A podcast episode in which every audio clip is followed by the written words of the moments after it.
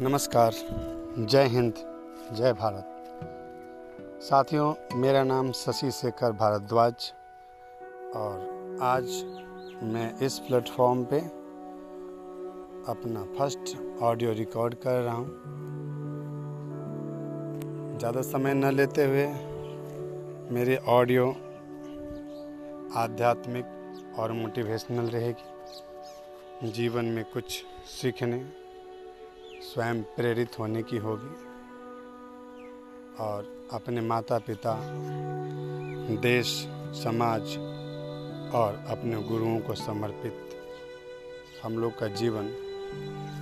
कैसे हम इसका सदुपयोग करें, इन तथ्यों पर आधारित होगी। तो धन्यवाद। और आज की पहली कहानी मैं ऐसे शुरू करता हूँ कि एक बार कई दिनों से एक अंधा व्यक्ति मंदिर के पास डेली जा जाया करता था।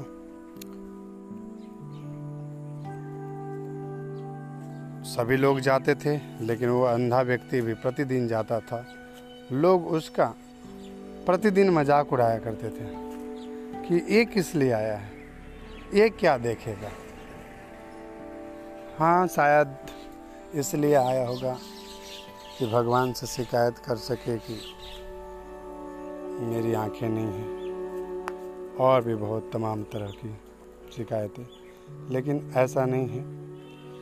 जब एक दिन हद हो गया, लोगों ने ज़बरदस्ती करके उससे पूछने लगा, आखिर बताओ, आप क्यों आते हो? क्यों आते हो?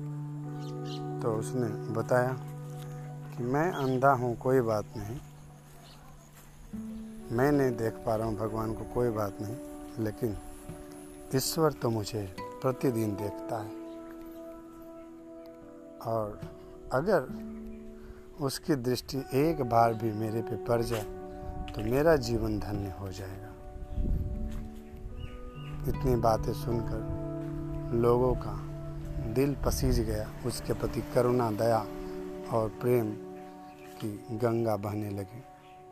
साथ ही ऐसा ही हमें किसी का मज़ाक उड़ाने की ज़रूरत नहीं। ईश्वर सब कुछ देख रहा है और हमें उसके बनाए कृति पे कोई भी क्रिटिसाइज करने की ज़रूरत नहीं। इस कहानी से ये सीख मिलती है कि आप अपना काम करते रहिए, लोग कुछ भी कहें। हो सकता है आप किसी चीज़ को देख नहीं पा रहे हैं। आँखें रहते हुए भी कई बार हम एक ही काम को करते रहते हैं, कई बार करते रहते हैं। बहुत समय हो जाता है, एक साल, दो साल, तीन साल कोई तैयारी करते करते या कोई भी काम करते करते अपने जीवन में, अपने बिज़नेस में, अपनी पढ़ाई में और अन्य क्षेत्रों में। लेकिन उतना ज़्यादा रिज़ल्ट नहीं हो पाता, मुनाफा नहीं हो पाता, उतना नेम फेम नहीं हो पाता और हम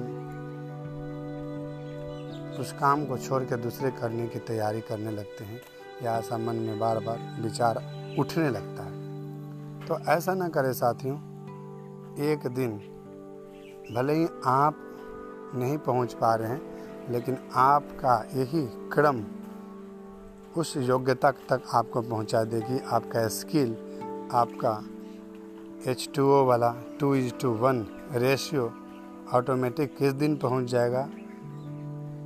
आपको भी पता नहीं चलेगा और भले ही आप किसी को नहीं ढूंढ पा रहे हैं, लेकिन आपको लोग ढूंढ लेंगे और उसी दिन भगवान की प्रेरणा से किसी व्यक्ति का आपके जीवन में आगमन होगा और आपकी ज़िंदगी बदल जाएगी। ऐसा बहुत लोग के साथ हुआ है, साथियों। पहले भी हुआ है, आज भी हो रहा है और आगे भी होगा। इसलिए धैर्य बना के रखें, उदाहरण के रूप में देखें तो सूरदास के साथ ऐसा हुआ।